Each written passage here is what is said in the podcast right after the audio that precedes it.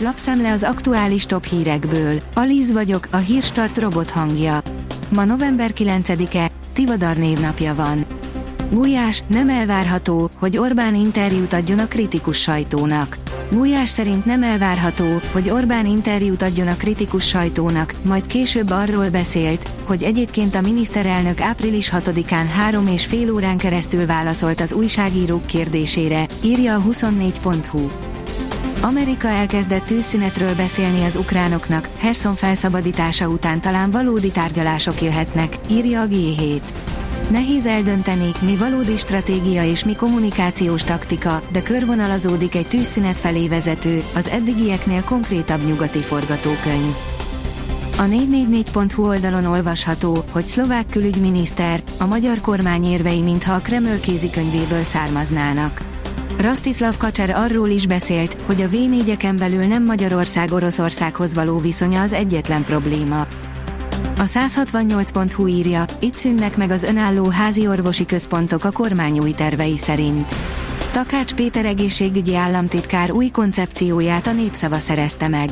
300 helyett 102 házi orvosi központ jutna majd 81 járásra. A pénzcentrum teszi fel a kérdést, kiderült a nagy ginkó bilobatitok, megéri ma régszám szedni a méregdrága tablettákat. Hamarosan kezdődik a vizsgaidőszak, az egyetemisták pedig már most gondolkodhatnak azon, hogy hány vizsgájuk lesz, mikor, és legfőképpen hogyan fognak erre mind felkészülni.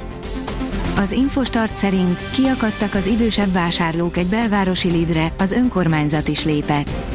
Budapesten egy hetedik kerületi diszkont kapcsán robban a bomba, a Lidl-teszt jelleggel 10 automata kasszát üzemelt be Király utcai járuházában úgy, hogy közben csak egyetlen hagyományos pénztár működött. A növekedés szerint Kínának az orosz kudart lehet az érdeke az ukrán háborúban.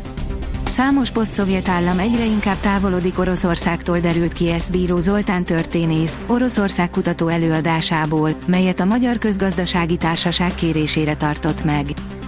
A rangadó írja, eladó a Honvéd, állítólag árulják az MV1-es klubot. Sajtóhírek szerint megfelelő ajánlat esetén a Metalcom csoporthoz tartozó befektető cég, a Reditus Equity ZRT értékesíteni a Honvéd Football Club Kft-t.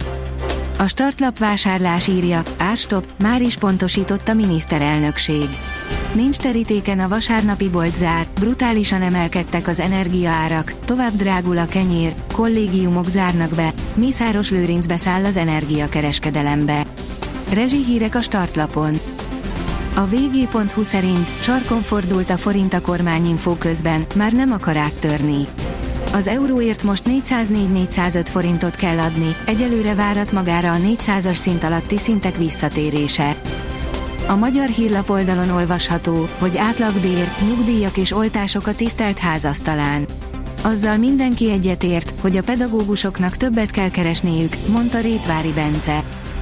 Lewandowski szerint a játékvezető be volt drogozva, Piqué szerint hülyének nézte őket. Robert Lewandowski, a Barcelona lengyel futballsztárja csak nem tíz év után kapott ismét piros lapot. Legutóbb a Dortmund játékosaként fordult ez vele elő, írja az Eurosport. Orosz büntetőtelepre került az olimpiai bajnok. Britney Griner kétszeres olimpiai bajnok amerikai kosárlabdázó kálváriája tovább folytatódik, írja a 24.hu. Visszatérnek a reggeli fagyok a hidegfront után, írja a kiderül. A csütörtökön átvonuló hidegfront után pár fokkal hűvösebb levegő áramlik térségünkbe. Felszakadozik a felhőzet, amely erősebb éjszakai lehűlést, helyenként fagyokat eredményez. A Hírstart friss lapszemléjét hallotta. Ha még több hírt szeretne hallani, kérjük, látogassa meg a podcast.hírstart.hu oldalunkat, vagy keressen minket a Spotify csatornánkon, ahol kérjük, értékelje csatornánkat 5 csillagra. Az elhangzott hírek teljes terjedelemben elérhetőek weboldalunkon is. Köszönjük, hogy minket hallgatott!